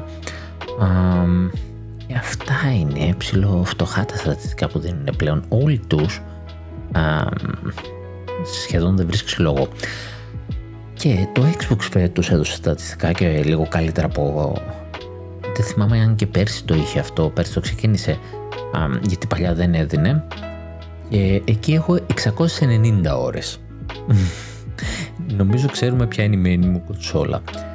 Και εδώ μας λέει 45% action adventure που είναι το σύνηθες τι παίζω στο Xbox ενώ τα RPG τα παίζω στο Switch και στο, στο PlayStation. Ασχετά αν φέτος δεν φάνηκε αυτό στο Switch μου. Ε, action adventure παίζω πιο πολύ εδώ πέρα. Λοιπόν και 13% shooter. Πήρε και ποσοστό το shooter φαντάσου. Και βέβαια ενώ το γράφει αυτό most played παιχνίδι μου Persona. Μεγάλε, το Persona τι το υπολογίζει που είναι 100 ώρες από τις 600 ε, Persona Royale λοιπόν 94 ε, ώρες μου λέει αποκλείεται, δεν ξέρω γιατί έχει γράψει τόσο στατιστικά γιατί είναι πάνω από 100 και δεύτερο παιχνίδι σε σειρά το Long με 70 ώρες. Και τώρα είναι και τα DLC που πρέπει να τελειώσω οπότε ναι, φοβερό παιχνίδι, φοβερό co-op. Στο co-op το έχω σαπίσει και ήταν μια πολύ ωραία προσθήκη του Game Pass και μετά έχω 65 ώρες το Hogwarts, το Hogwarts Legacy το οποίο δεν έχω ολοκληρώσει με την έννοια ότι δεν το έχω πλατινιάσει ή δεν το έχω ολοκληρώσει. Και τώρα έρχονται και Χριστούγεννα και με κολοψίνει να βάλω να κάνω ένα καινούριο save με άλλο κοιτώνα, γιατί έχει και άλλους κοιτώνες με άλλες αποστολές. Ε, με κωλοψήνει και δεν ξέρω αν θα έχω το χρόνο να, να φάω εκεί με τα παιχνίδια που με περιμένουν. Ε, και αυτά ήταν τα στατιστικά του Xbox. Και πάμε στο PlayStation που έχω άλλες 390 ώρες το Switch λέει στον πάτο. Αλλά, καλά είπαμε δεν έχει τα review, αλλά OK, okay, είμαι πάνω από το 1500 ώρες και δεν το περίμενα. 1100 είναι ok, αλλά 1500 δεν το περίμενα. Α, και τι έπαιξα, τι έπαιξα. Εν τω έχει κάτι στατιστικά. Ξέρω εγώ πόσα παιχνίδια του PlayStation 5 έπαιξε, πόσο το 4 και στο τέλος λέει το αγαπημένο σου DualSense. Τι, το χρώμα εννοεί. Δεν ξέρω. Ε, ναι, μάλλον το χρώμα και είναι το default ας πούμε γιατί πήρα κάποια στιγμή ένα χρωματιστό. Ε, δεν ξέρω αν το αντιλαμβάνετε ότι είναι ε, άλλο χειριστήριο. Αλλά για κάποιο λόγο το έχει αυτό μέσα στα στατιστικά πιο αγαπημένο σου χειριστήριο. Εδώ πιάσαμε 48% στα RPG ε, και είναι λογικό γιατί το 1 τρίτο των ωρών μου είναι στο Baldur's Gate 3 είναι 120 ώρες κάπου εκεί. Ε, μετά ακολούθησε το 74 ώρες στο Diablo και τη θέλω πίσω, όπως και το τρίτο σε σειρά, 46 ώρες στο Final Fantasy 16. Ε, αυτό είναι το άλλο 1 τρίτο, με αυτά τα δύο μαζί και ήταν οι φλότσες της χρονιάς για μένα. Βγήκαν τον Ιούνιο και ήταν πω, πω, σφαλιαρίδια και τα δυο. Εν τω μεταξύ, στον Diablo, στο, στο, στην Beta, εκεί σε μια δοκιμαστική που είχε δώσει, το, όσο το λάτρεψα, τόσο με εκνεύρισε όταν το παίξα κανονικά. Ε, εντάξει, okay. Και μετά έχω 30 ώρες στο Spider-Man 2, που το τελείωσα κιόλας. Και μου έχει υπολογίσει και 12 ώρες στο Forbidden West, το οποίο δεν συνέχισα. και αυτά ήταν τα top 5 ε, παιχνίδια μου στο PlayStation.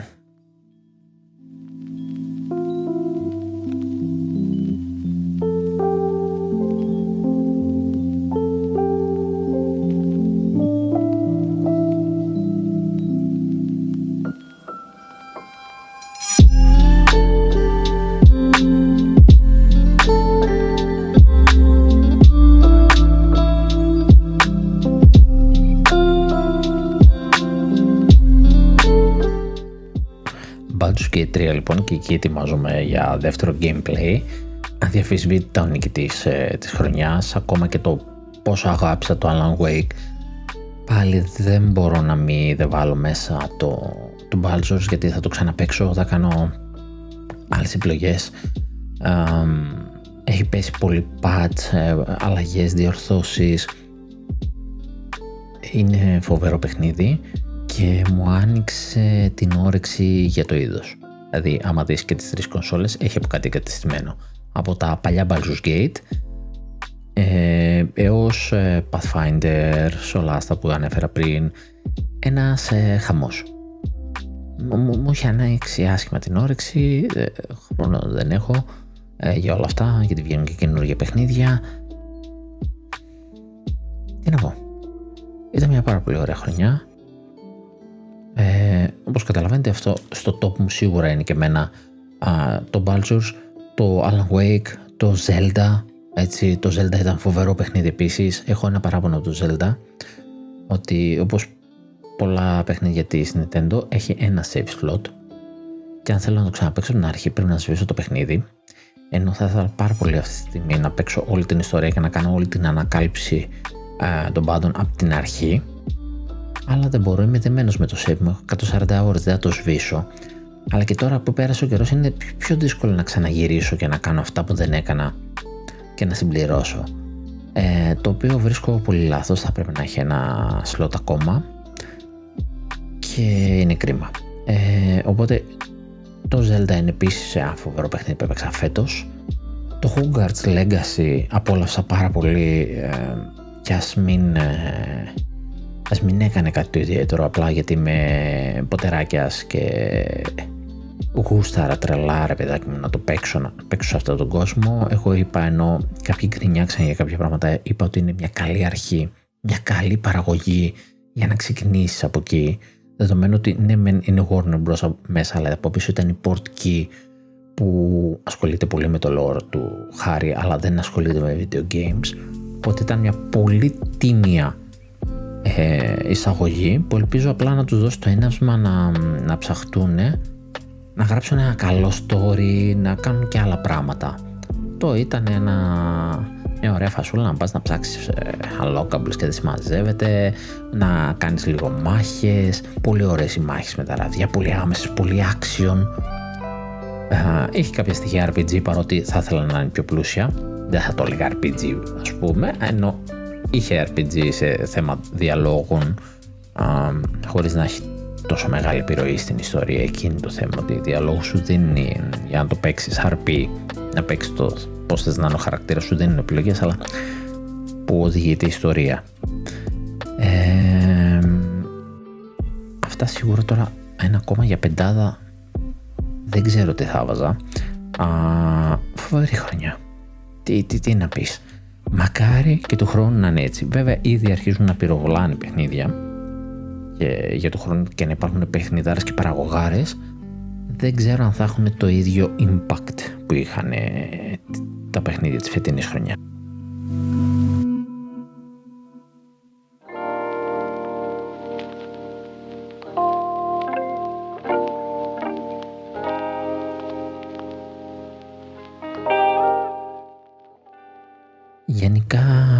Για το 23 νιώθω έτσι πολύ γεμάτος. Ε, νιώθω ότι αυτές οι εμπειρίες που ανέφερα στα παιχνίδια που ανέφερα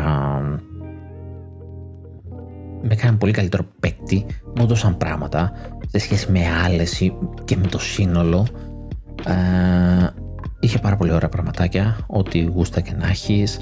Ε, μια πολύ ωραία πρόταση που θα σας έκανα τώρα έτσι και πιο φρέσκια, το Talos, Talos Principle, ε, το 2 και όλα σε, που ξεφεύγουν και λίγο τα γραφικά του αλλά το θέμα είναι ότι είναι ένα puzzle game με φοβερά νοήματα ε, και το ένα έτσι ήταν δεν το είχα δώσει σημασία και το 2 συνεχίζει αυτό το σκηνικό και υπάρχει και Έλληνας στη γραφική ομάδα και θα δείτε παντού το ελληνικό στοιχείο. Καλά, όλο είναι. Τώρα είναι, είσαι κάτι ρομπότ στο μέλλον που οι άνθρωποι έχουν πεθάνει και συναντάς ένα τύπο που σου λέει Είμαι προμηθέας τώρα, δηλαδή full Ελλάδα μέσα. Θα βρείτε μέχρι και το σκόιλ ελικικού γραμμένο σε κάποια γωνία. Ε, απίστευτο παιχνίδι, έχω αρρωστήσει. ε, το τρενάρω επίτηδες, παίζω λαό λαό επίτηδες, να χαλαρώσω. Ε, πραγματικά έτσι είχα ανοίξω και εδώ λίστες τώρα τι έπαιξα και τι άλλο. Το top 5 που μας έδειξε κάθε κονσόλα, το top 3 είναι λίγο. Βέβαια αυτά είναι και θέματα ωρών γιατί ένα παιχνίδι μπορεί να ήταν και 10-20 ώρες και να έχει μεγαλύτερο impact από κάποιο AAA. Ε, indie, indie φοβερά και φέτος. Πολύ ωραία αλλά σχεδόν όλα ήταν ένα και ένα. Ήταν μια πάρα πολύ δυνατή χρονιά. Ελπίζουμε να μην είναι μια αρπαχτή. Εντάξει είχε και τίτλους που είχαν καθυστερήσει από την καραντίνα και βγήκαν τώρα γιατί δεν μπορούσαν να κάθονται άλλο. Γιατί φάγανε λεφτά για να βγει αυτό και πρέπει να φέρουν λεφτά αλλά πιστεύω ότι τώρα όσο μπορούν αυτά θα τα ρεώνουν όποιος έχει το περιθώριο Δηλαδή, ας πούμε, Microsoft που κράζαμε πέρσι, πιστεύω ότι φέτος έχει υλικό και θα είναι στη φάση όχι. Άστο. 4 AAA το χρόνο, όπως είχαμε πει. Εγώ πιστεύω θα το τηρήσει αυτό. Κάνα μικρότερο, άμα δουλεύει, θα πετάξει ενδιάμεσα να εμπλουτίσει και το Game Pass να φέρει κόσμο, που ήδη τους έχει αυξήσει πάρα πολύ. Αλλά πιστεύω ότι από αυτά που θα δούμε, παίζει να έχει άλλα τόσα έτοιμα, ας πούμε, ή να μπορούσε μες στη χρονιά να βγάλει. Να το παίζεις λαό για να μην ξαναπέσει τη λούμπα που έπεσε τα προηγούμενα χρόνια. Όπως είχε γίνει και με την Nintendo, που τη χτύψει η πανδημία, την έσωσε ένα Animal Crossing, έκανε να βγάλει τίτλο καιρό και μετά άρχισε να έχει ένα αριθμό ασταμάτητο. Πολύ καλή χρονιά για το gaming, για το Switch, για μένα όχι γιατί δεν είμαι Mario fan, είμαι Zelda fan και γούσταρα με το Tears, πολύ καλύτερο το Breath of the Wild για μένα.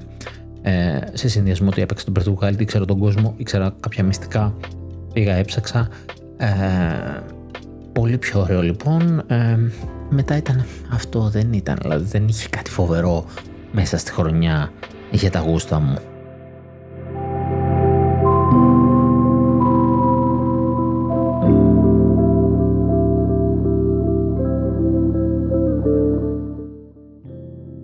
Βέβαια και το Pikmin 4 δεν ήταν στα γούστα μου και το βρήκα υπέροχο, πολύ ωραίο, πολύ διασκεδαστικό. Το Octopath Traveler όταν είχα παίξει το 1 δεν είχα ενθουσιαστεί, με είχε λίγο κουράσει και το 2 το βρίσκω απίστευτο παιχνίδι από τη Square. Ε, και μ' αρέσει και πως είναι αυτό το 2D HD σκηνικό. Έβγαλε Detective Pikachu που μου αρέσουν τα detective παιχνίδια και βαρέθηκα στο παιχνίδι παρά ήταν απλό και εύκολο. Ε, σας τα είχα πει κιόλας και τα έγραψα στο review και τα είπα εδώ. Το Sea of Stars έκανε μια πολύ ωραία προσπάθεια. Είναι ένα εκπληκτικό indie, ίσως το καλύτερο. Ε, έχει πάρει το βραβείο, ε, δεν είναι ίσως το καλύτερο, αλλά ε, για μένα, ξέρω ίσως να είναι το καλύτερο, αλλά όχι τόσο impact. Και δεν το έχω εγώ τόσο ψηλά. Στη, δεν είναι για μένα δηλαδή τόσο top. Είναι όμως γενικά μια πολύ ωραία παραγωγή. Το Fire Emblem Engage που όπως είπα το απόλαυσα πάρα πολλές μάχες, όχι στο story. Oxenfree 2 φέτος είχε, δεν, δεν, τώρα ξέφυγα πάλι της Nintendo, κοιτάω έτσι γενικά τι πήγε καλά στο Nintendo. Ε, έπαιξα το 1, το 2 δεν το έχω παίξει ακόμα. Καινούριο Ryza βγήκε. Ε, δεν είχε. Παιδιά, είχε, δεν είχε.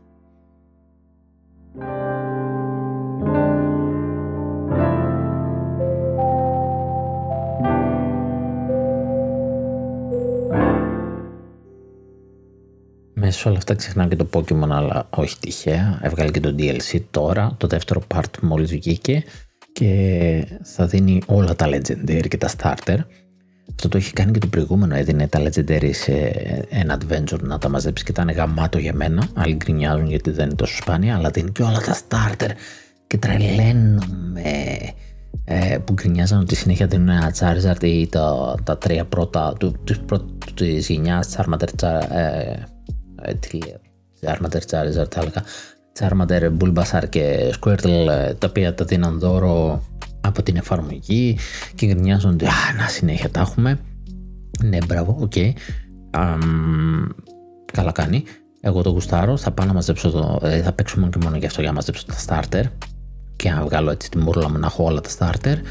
Ε, τι άλλο έχει φανεί. Η χρονιά είχε το WarioWare Move It μέτριο παιχνίδι το Advance Wars ήταν remake, θα μπορούσε και να μην υπάρχει.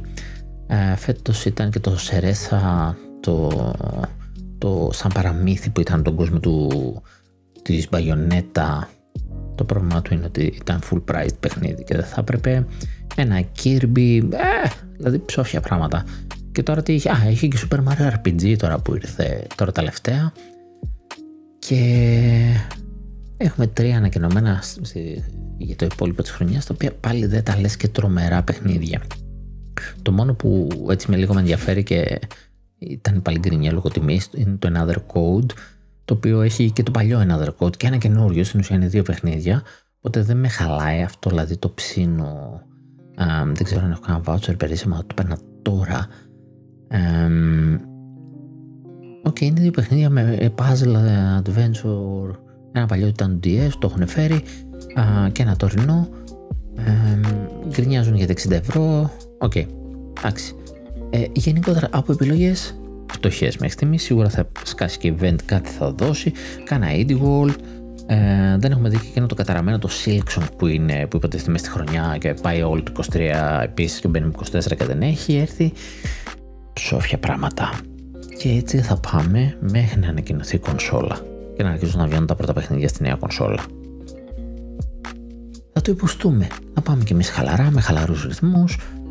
Θα κάνουμε κάνα επεισόδια από εδώ και να έχουμε κανένα σχολιασμό, κάνα μοχαμπέτη όπως τώρα. Θα έχει κυρίως άλλες κονσόλες.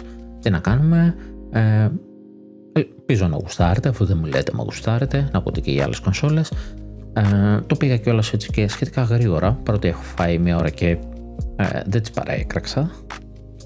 Ε, δεν, δεν πολύ ε, μετέφερα όλο το, το κλάμα της gaming ε, κοινότητας από τα forum, τις ομάδες και τα TikTok. Ε, ίσως πρέπει να το κάνω αυτό καμιά μέρα, να κάθομαι να το βάζω αυτό σαν σχόλιο μέσα στο επεισόδιο και ίσως κάνω και κάνα short, ε, ε, κάνα βιντεάκι να κλαίμε με αυτά. Ε, τι άλλο, τώρα τελευταία έχω πάρει ένα τελευταίο, ε, έχω πάρει ένα, μια μικρή κονσόλα για retro παιχνίδια και μόλις την πήρα γιατί είμαι κλασικός καντέμις, έβγαλε το Plus μοντέλο του γιατί έχει ένα χρόνο που κυκλοφόρησε. Είναι τη Bernick, το οποίο εντάξει θα έχει και DS μέσα και είναι σε factor Game Boy χωρίς joystick γιατί θέλω να είναι μικρό. Ήδη παίζω DS και σε αυτό που έχω από την πλάγη εδώ λίγο κάποιος το φτιάξε. Είναι το καινούργιο που θα είναι πιο τούμπανο. Ε, βέβαια θα υποστηρίζει και PSP Ξαναλέω, δεν έχει joystick, αλλά παίρνει ασύρματο χειριστήριο. Τέλος πάντων, αυτό είναι στο δρόμο, θα έρθει με το νέο έτος. Ε, Όποιος γουστάρει, ειδικά για Game Boy Advance, δεν το ζητάμε. Καλά και τα παλιότερα, αλλά θέλω να πω είναι τέλειο το φορμάτ του για Game Boy Advance. Ε, ίσως το κάνω παρουσιάσει σε κάποιο βίντεο τις διάφορες επιλογές που έχει. Έχει και δύο διαφορετικά λογισμικά που τρέχουν γιατί το default του είναι λίγο ό,τι να είναι. Ε, και με τη νέα χρονιά θα έρθει το Plus μοντέλο, θα περιμένουμε και από εκεί να βγει το εναλλακτικό του λογισμικό, να δούμε πόσο θα αποδώσει παραπάνω. Με αυτά την έχω καταβρει για δύο λόγους. Πρώτον, ένα παιχνίδι που ήθελα πάρα πολύ να πάρω αυτόν τον καιρό, δύο βασικά, το ένα το γλίτωσα και ελπίζω και το δεύτερο, είναι το Mega Man το RPG. Είναι 6 παιχνίδια, τα έδωσε σε μια συλλογή Konami στα 60 ευρώ Τώρα έχουν πέσει, ήταν σε έπτωση τα μισά, θα μπορούσα να το πάρω φθηνά. Πάλι ρε παιδί μου όμως, επειδή στην ουσία δεν έχουν γίνει αλλαγές μέσα. Το παιχνίδι αυτό καθ' αυτό με τσούζει λίγο. Οπότε θα το παίξω σε αυτή την κονσολίτσα. Και το καλό είναι ότι αυτά κάνουν και scaling στην οθόνη, το στρετσάρουν και επίσης συνδέεται και με τηλεόραση το καινούριο το Plus που θα έρθει από ό,τι είδα την παλεύει μέσω Wi-Fi να κάνει προβολή της εικόνας. Μέσω Bluetooth θα συνδέσει και το χειριστήριο. Οπότε μπορώ να το έχω μπροστά μου σε ένα τραπεζάκι με ένα powerbank να μην να αδειάζει μπαταρία και να παίζω την τηλεόραση χωρίς καν να πάρω καλώδιο, ας πούμε. Τέτοια φάση. Αυτό θα είναι στο καινούριο, θα το δείξω στο καινούριο. Αλλά τέλος πάντων παίζω και τέτοια παιχνίδια. Αυτά είναι του Game Boy Advance. Έβαλα το DS ενώ. Εντάξει, έχω 3DS. Απλά στο emulation δεν μου πάει πολύ καλά γιατί δεν έχω το new και ήθελα να έχει και κανένα cheat και κανένα έτσι και τα παλιά παιχνίδια. Τώρα θες να παίξεις και λίγο πιο γρήγορα δεν σε νοιάζει τόσο. Α, οπότε α, άφησα μόνο τα ROMs του DS και του 3DS στο 3DS και όλα τα άλλα τα έχω περασμένα σε αυτή την κονσολίστα της Unburning και τώρα έπαιξε και η φάση ότι παίζει και DS και η απλή στο Plus θα παίζει official εδώ παίζει unofficial και παίζω εκεί γιατί είναι μικρό το factor και το κουβαλάω και έχει πάρα πολύ ωραία οθόνη το 3DS δεν έχει πάρα πολύ ωραία οθόνη, τουλάχιστον αυτό που το απλό το, το Excel, αλλά δεν είναι το New. Ε, δεν έχει το σαρποθόνη. Αυτό παρότι πιο μικρό έχει σαρποθόνη και είναι πολύ πιο φορητό. Γουστάρω τρελά, παίζω και από εκεί ε, στο NDS και περιμένω και την καινούργια για να δω πώς θα την ξεζουμίσω. Αυτό είναι το ένα που με βολεύει. Ήθελα να παίξω και Button Kaitos, αυτό ήταν το άλλο παιχνίδι που έλεγα, που επίσης είναι ψηλά η τιμή του. Είναι της μονόληψη που αγαπάω, που έχει φτιάξει τα Xenoblade. Α, και λίγο μου κακοφαίνεται να δώσω το 60. Ε, και, αλλά είναι στο Gamecube και δεν υποστηρίζεται Gamecube και στο Plus μοντέλο που περιμένω επίσης δεν υποστηρίζεται το official αλλά περιμένω το unofficial firmware μήπως έχει κάνει καμιά ματσακονιά και τα έχει καταφέρει να το τρέξει, να το βάλει σαν εξομοιωτή και μετά να βάλω εγώ ένα χειριστηριάκι με joystick και να το παίξω κανονικότατα. Ε, αυτό ίσως το δείξω. Ε, μου έχει αρέσει πάρα πολύ συσκευή, είναι πολύ μικρή, είναι cute. Ε, υπάρχουν και πιο μικρές βέβαια, αλλά δεν βολεύουν. Δεν είναι τόσο όσο για να είναι τσεπάτο, εύκολα τσεπάτο. Και το Plus ε, θα ανοίξει και πολλές δυνατότητες ε, με αυτά που έχει.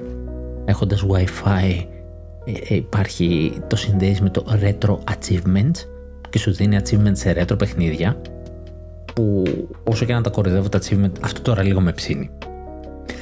Έχετε τις επιλογές, γι' αυτό σκέφτομαι πως κάνω ένα βίντεο για αυτό που έχω ήδη μέχρι να έρθει το άλλο να δούμε πως είναι το default του firmware που έχει ήδη πολλές επιλογές και μετά να δούμε πατσάροντας το με το ε, εναλλακτικό τι έξτρα μπορεί να πάρει. Ε, μία άλλη λύση αυτή η συσκευή είναι λύση και για κάτι ακόμα. Υπάρχουν πάρα πολλά παιχνίδια που είναι fan-made και υπάρχουν πάρα πολλά στον κόσμο του Pokemon. Έχω λοιπόν ROM που έχει όλα τα Pokemon μέχρι το τελευταίο Pokemon στο Game Boy Advance. Δηλαδή είναι ξέρω εγώ Pokemon που είχε στο Switch ε, το Pokemon και είναι με το sprite στο Game Boy Advance το έχουν φτιάξει και έχει όλους τους χάρτες από όλα τα Pokemon. Δηλαδή ξεκινάς από την Kanto, θα πας στη Sinnoh, ξέρω εγώ μετά, όπου θες βασικά με όποια σειρά. Ε, τα έχει δηλαδή σε αυτό το στυλάκι του Game Boy Advance, αυτά τα γραφικά το έχουν φτιάξει και μέσα και υπάρχει η ROM. Ε, η συγκεκριμένη είναι η Radical Red, έχω καμιά 20 ROMs εκεί μέσα και ένας λόγος ήταν για να παίξω κάτι διαχαζά στην άνοιξη του κρεβατιού μου. Οπότε εκεί και για κάτι τέτοια παλιά παιχνίδια και οι παιχνίδια που δεν υπάρχουν καν official, πήρατε είναι ωραίο. Γενικά ε, δεν είμαι υπέρ της πειρατείας, αλλά όταν μια κονσόλα πάβει να υποστηρίζεται και σου κλείνει επιλογές, ε, δεν βρίσκω το λόγο. Δηλαδή τώρα το 3DS που δεν μπορώ να αγοράσω παιχνίδια π.χ. Δεν βρίσκω το λόγο γιατί να μην τη χακάρω, ας πούμε. Ε, είναι αυτό το όριό μου. Το Switch δεν θα το κάνω άμα τώρα το Switch εγκαταλειφθεί και βγει κάτι καλό και περάσουν 2-3 χρόνια και βγει ένα soft mode, εκεί πηγαίνω στο soft mode συνήθως, όχι στα hard mode, με λογισμικό δηλαδή, ε, μπορώ να το κάνω. Ε, οπότε είναι μια σκέψη και αυτό, αν θέλετε να δείτε και αυτή την κονσολίτσα, να σας δείξω κάνα δυο ιστορίες, κάνα δυο κολπάκια έτσι λίγο που έχω περάσει extra, δεν το έχω πάρει δηλαδή όπως είναι μανίσιο, ε, οπότε έχει κάνει δύο επιλογές ακόμα με αυτές. Λίγο να ψαχτείς, μην φάτε κάτι τρομερό. Ε, να πείτε μου να σας το κάνω ένα βιντεάκι. Και φυσικά όταν έρθει το Plus εκείνο μπορεί να βγάλει ανετά κάνα δύο-τρία βιντεάκια. Ε, γιατί πιστεύω ότι θα είναι το, το value του πολλαπλάσιο αυτού που αγόρασε. Είναι πολύ φθηνές κονσόλες παρεπιπτόντω, να πω. Δηλαδή, μιλάμε για 40 ευρώ κονσόλα. Ε, 45 με μπορούσε να πάρεις και λίγο πιο φθηνή από άλλη εταιρεία χωρίς την επιλογή να το συνδέσεις τηλεόραση με καλώδιο.